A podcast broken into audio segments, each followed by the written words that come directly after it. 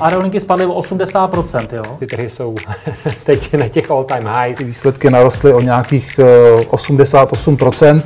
Co vlastně se teďka stalo v rámci uh, SpaceXu, je prostě něco neuvěřitelného. Plyn, uh, emisní povolenky, jakoby v tuhle tu chvíli ten systém je nefunkční. Peníze nikdy nespí, ani ty vaše. Dobrý den, vážení posluchači. Vítáme vás u dalšího podcastu investičního webu. V něm nabídneme to nejlepší z našich videí a také původní komentáře a analýzy domácích i zahraničních tržních expertů. Ekonomika, tradiční trhy a alternativy na jednom místě. Dobrý poslech přeje Petr Novotný. Osobně nevím, proč se tomu říká mimořádná, protože mimořádná je něco, co je mimořádného z nějakého standardu. Ale jestli se bavíme o slovo mimořádná v kontextu mimořádných zisků bank, tak tady se nejedná o žádné mimořádné zisky. A nejsou mimořádné, nebo v, v kontextu nejsou. třeba posledních nejsou, let? Nejsou mimořádné, protože ono se to porovnává neustále uh, s pandemickým rokem. Ono se to porovnává, já chápu, že může působit velmi divně, když si otevřete noviny a vidíte tam zprávy třeba ČTK, říkáte, říkáte si ano, tak té a té bance vzrostl zisk o tolik a tolik procent, 80 procent a vydělala tolik a tolik miliard.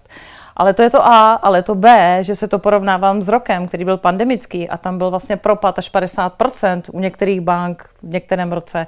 A teď se bavíme o, o letech 20 a 21, opravdu pandemické, kdy ty banky měly polozastavený svůj biznis a s těmito roky se to porovnává. Takže ono se to neporovnává s roky, které byly relevantní ke srovnání takhle relativně dobrého roku, jako je rok 22.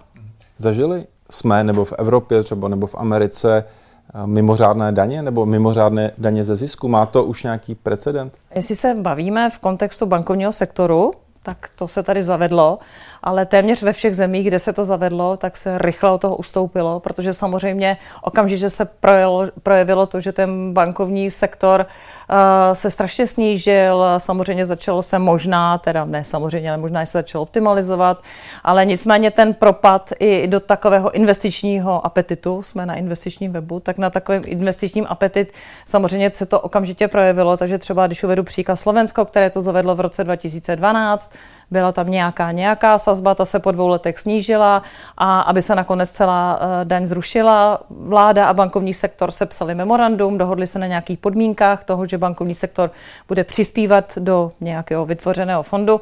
Takže eh, rychle se z té formy bankovní daně ustoupilo téměř všude.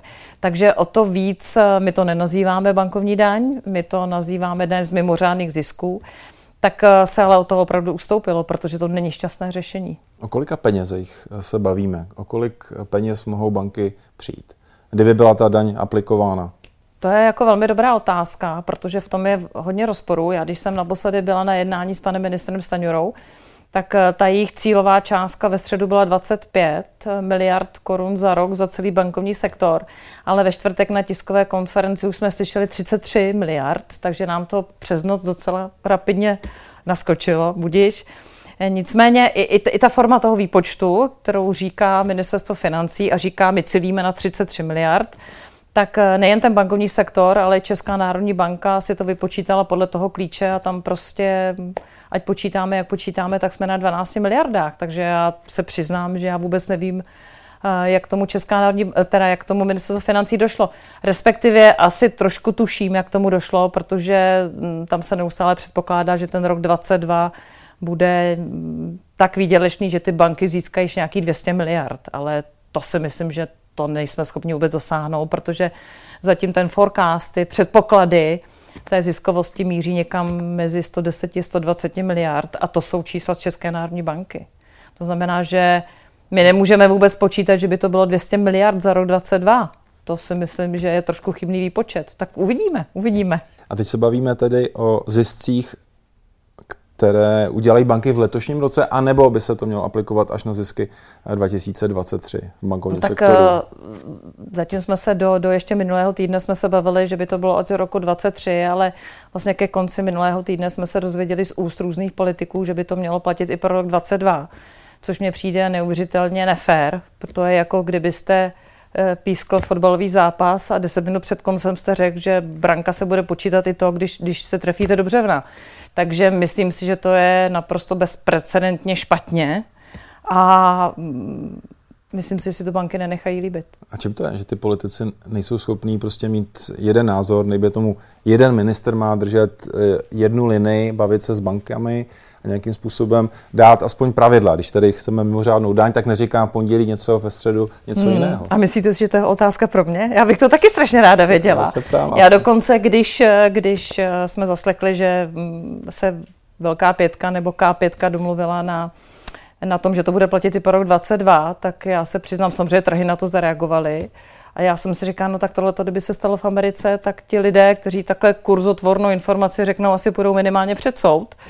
Takže my jsme na to i nějakou takovou spíš um, ironickou reakcí napsali, že nabízíme teda na půdě ČB a určité vzdělávací programy pro členy vlády, pro, pro politické strany, protože to jsou úplně elementární chyby, kterých se nesmí politik dopouštět. A obávám se, že oni to ani netuší, že to nesmí říkat. My jsme tady na investičním webu otevřeli tuhle tu kapitolu mimořádných daní v kontextu vývoje kurzů, například komerčky, RST nebo monety. 30 miliard?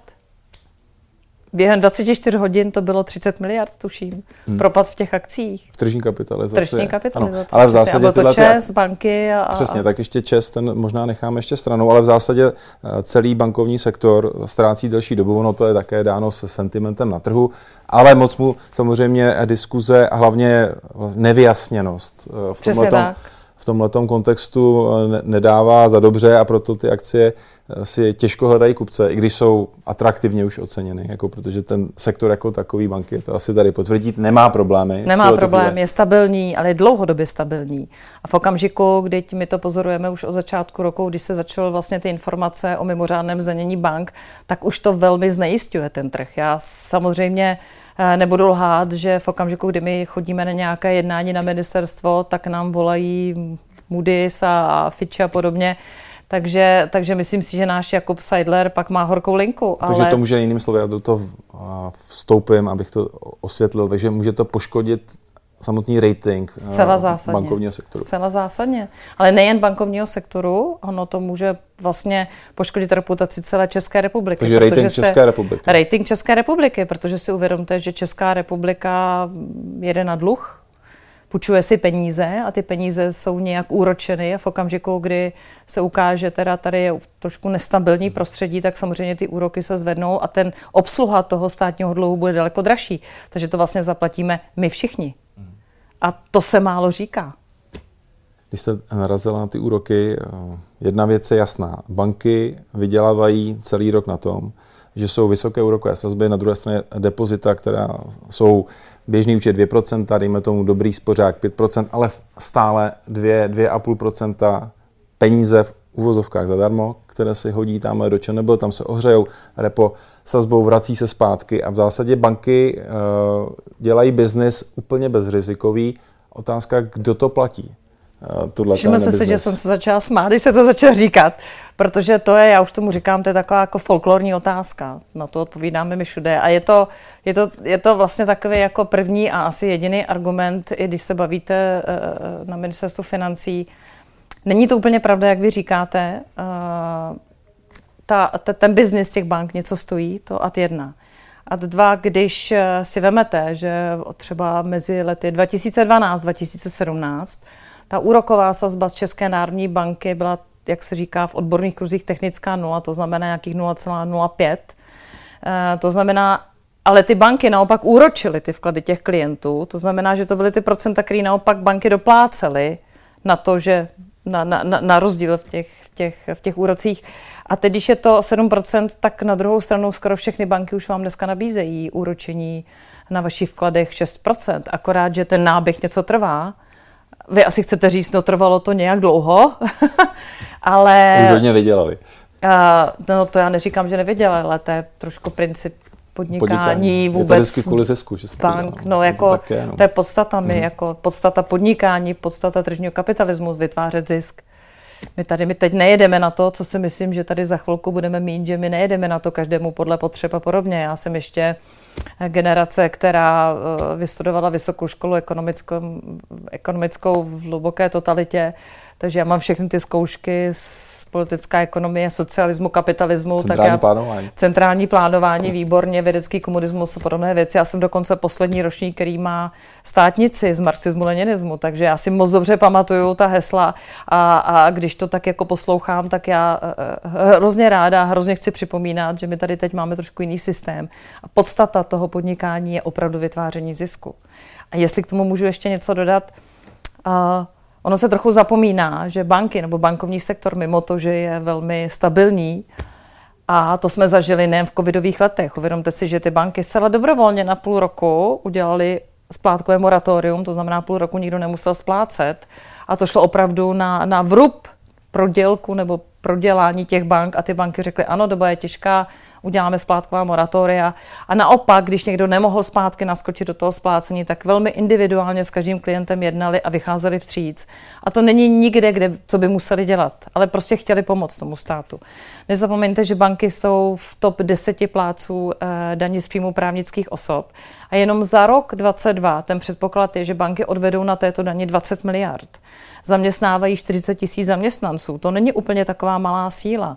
Jenom v roce 2021 poskytli v objemu asi 550 miliard korun hypoteční a spotřebitelské úvěry. Takže nekoukejme se na ty banky, že jsou to ti zlí, které vydělávají na těch úrokových sazbách České národní banky. Pro boha ne.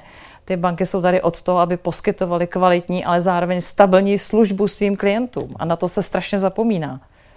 A takže to není ani tak, že by banky se bránily tomu přispět do státního rozpočtu. To tak vůbec není. My si velmi dobře uvědomujeme. Který ještě pojede teď v deficitu 370 miliard. Přesně tak, tak jako... přesně tak. A jaké jsou teda alternativy? Dobře, tak jako nechceme, abyste nám šahali na naše zisky, protože tady prostě podnikáme podle zákonu České republiky nebo unijních, ale teď vy s tím přicházíte a teď vláda samozřejmě obrovský deficit, hledá prostě peníze. Prostě hledá peníze, eh, máme tady válku za humny, je to, je to složité období, yeah. vysoké ceny energií.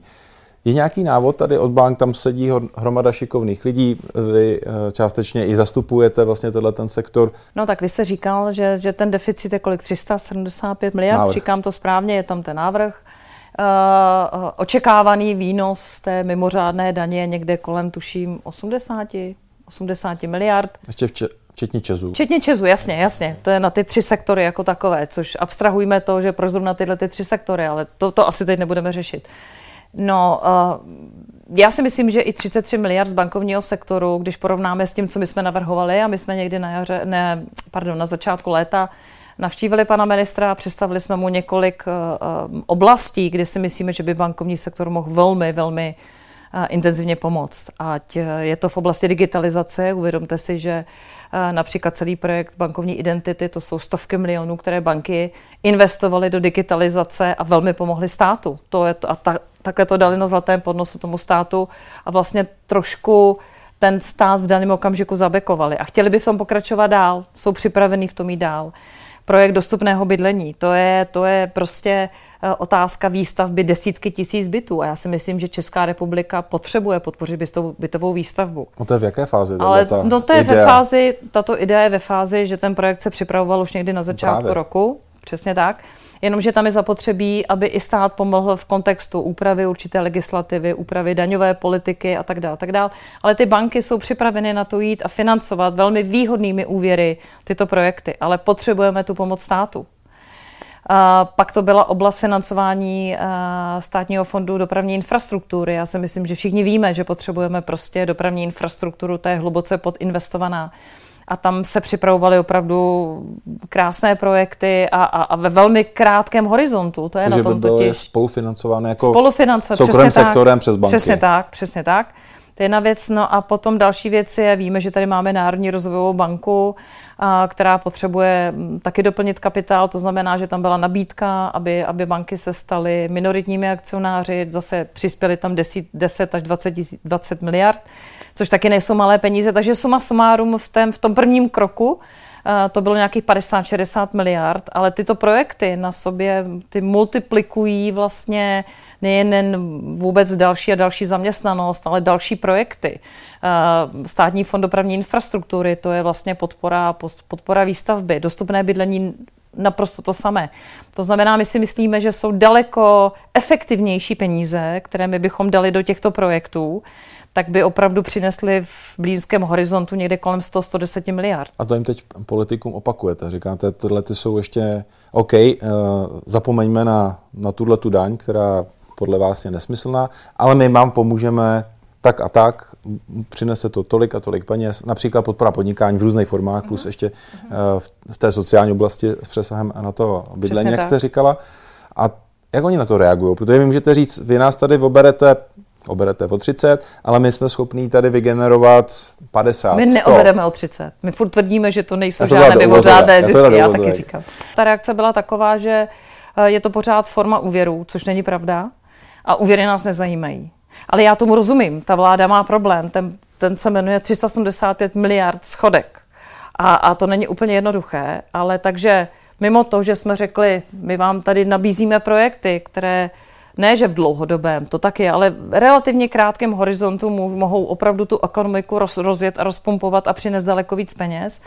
Ale eh, já se přiznám, že já nechápu, proč se nevrátí superhrubá mzda, uh, daň z převodu nemovitostí a různé věci, kde leží 140 miliard. Takže to já nechápu, proč jsme si takhle pustili do vzduchu 140 miliard a teď tady velmi složitým způsobem Eh, hledáme v bankovním sektoru 33 a v jiných sektorech v těch třech, já nevím, proč jsou to tři, to už jsem říkala předtím, já nevím, proč to nejsou jiné, jiné sektory, mm, já ty kroky nechápu. A ten bankovní sektor může udělat takový commitment, prostě eh, fakticky ty peníze do toho od nás půjdou, prostě dá se to napsat na papír. Není to dá takový se to jako, na papír, jste ano. zapomněli tady s námi na mimořádnou daň, protože to byl třeba nesmysl z naší strany, ale my vám tady dáme tohle a takhle Žádná, díl. O žádnou mimořádnou se nejednalo, ale ano, ano, ano, tohle jsme nabídli panu ministrovi.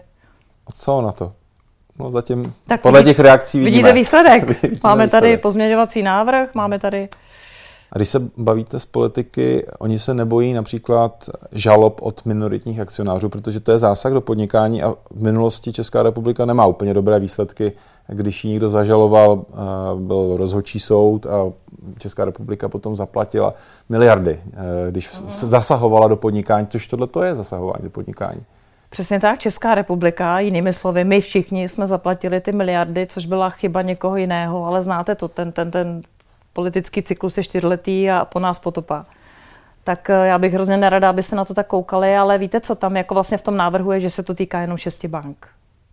A to si myslím, že je velký problém, protože to jsou opravdu nerovné podmínky a já nemůžu mluvit za jednotlivou banku, já můžu mluvit za sektor, takže nechci mluvit ani za těch šest bank, ale divila bych se, kdyby to ty banky neudělaly, kdyby ty žaloby nebyly.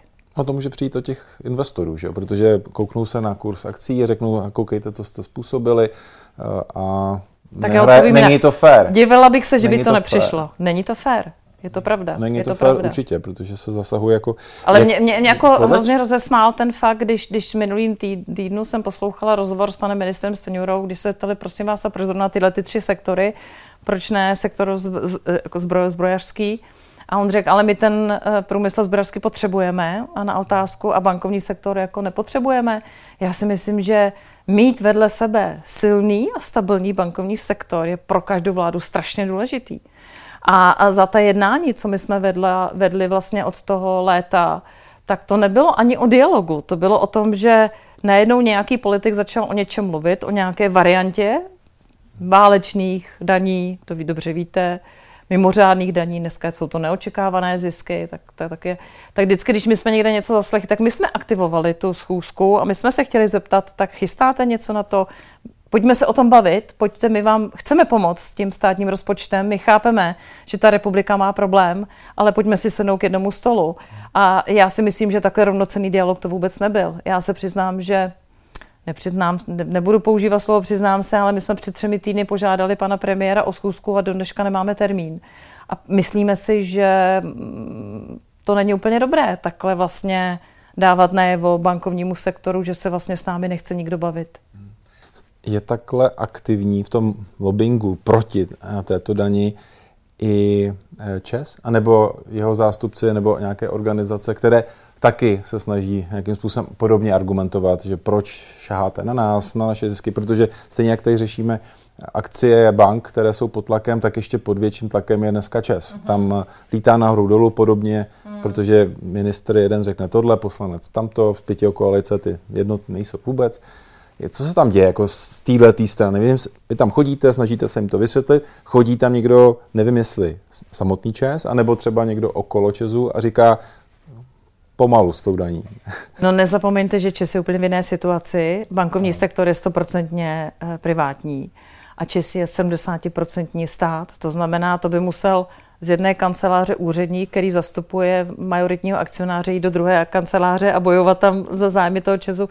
Ten Čes je úplně v jiné roli. Tam samozřejmě tak jsou minoritní akcionáři a pak i ten no, management, ale ten, ale ten se má minori, snažit pokud o... vím, tak minoritní akcionáři docela křičí. To křičí. A no. spíš preferují teda, aby tam byla vyplacena dividenda, což chápu, být tím minoritním akcionářem, ale eh, Čes je na tom úplně jinak než bankovní sektor. Tam opravdu si ten stát může zavalet a bouknout do stolu a, a, a tak to je a tak to bude.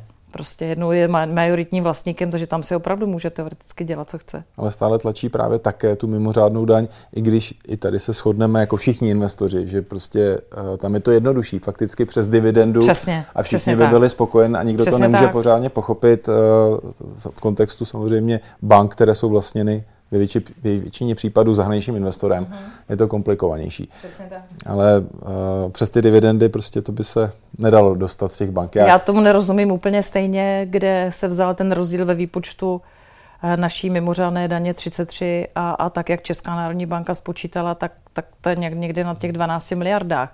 Tak mě pořád nevíme, kde, kde je ten rozdíl. Jako, já nevím, já doufám, že nepřijde nějaké další překvapení. Ještě možná ale... mi připomeňte to vlastnictví bank v současné době, eh, kolik je u těch zahraničních vlastníků, jako v rámci třeba těch eh, velikosti těch majorit, mm-hmm. versus kolik jsou eh, vlastněny jak českými vlastníky, nebo kolik vlastně ještě zbylo třeba na volném trhu, co si tady kupují český investoři. Jak to tam mm. v tuto chvíli je přibližně? No, co se týče velikosti těch bank, tak těch šest, které, které se týká to zdanění, tak dělají tuším kolem 80% celkového obratu toho na tom bankovní sektoru, takže to jsou opravdu ty velké velké banky. Eh, já úplně neznám přesně to procento, kolik jich je v zahraničních rukách a kolik jich je v českých rukách. To se přiznám, že to neznám. Já to odhaduju, že zase nějakých 80%, možná ještě víc, je, je, je v, cizích, v cizích rukách. Ale... A těch českých subjektů? A těch českých subjektů, těch je tady pár. Napadá Fiobanka, ale nevím. No, ještě. tak máte tady PPF, Fiobanka, Creditas, ano. jako Trinity, eh, teď už teda bývalá Expo, nebo vlastně ne, jo, no, vlastně ta ne. Ale těch bank je pár, ale největší roli samozřejmě, největší obrat a sílu tady mají banky se zahraničním kapitálem. My tady spolu sedíme na konci října 2022. Eh, jak to dopadne? Eh, s mimořádnou daní nebo s extra daní, nebo s tady eh, má to různé návrhy? Tyjo, to, je, to je věštění, to je jako věštění. Já jako někdy se zamýšlím a říkám Nebo jaké si... jsou scénáře? Ono vždycky my tady řešíme scénáře. No, Líčí poklad... medvědí. Jako. Ale vy mi pokládáte otázku, kterou musíte položit někde válka, jinde, kousek tady válka. od vás. Ale přesně tak, to je něco podobného. Já, já, já to nevím. Já jako jsem po, po minulém týdnu přestala věřit nějaký zdravý rozum a zdravý úsudek eh, na naší politické garnitury. Já si myslím, že nakonec mimořádná daň uvalena bude Myslím si, že se na ní zdaleka nevybere tolik, kolik ministerstvo financí očekává. A nemyslím si, že rozhodně, i když se zdaní všechny tři sektory, o kterých jsme tady mluvili, takže to vyřeší ten problém se státním rozpočtem. A že si myslím, že stejně jako konec konců mluvil o tom i, i předseda Národní rozpočtové rady, můj Mír Hampl, který je teda mimo jiné autorem uh, windfall daně, tak eh, stejně mluvil o to, že jednou se bude muset sáhnout ke zvýšení daní v příjmu právnických osob. Dokonce nedávno v otázkách Václava Moravce mluvil i o zdanění eh, daně z příjmu fyzických osob. Takže já si myslím, že dřív nebo později k tomu bude muset dojít.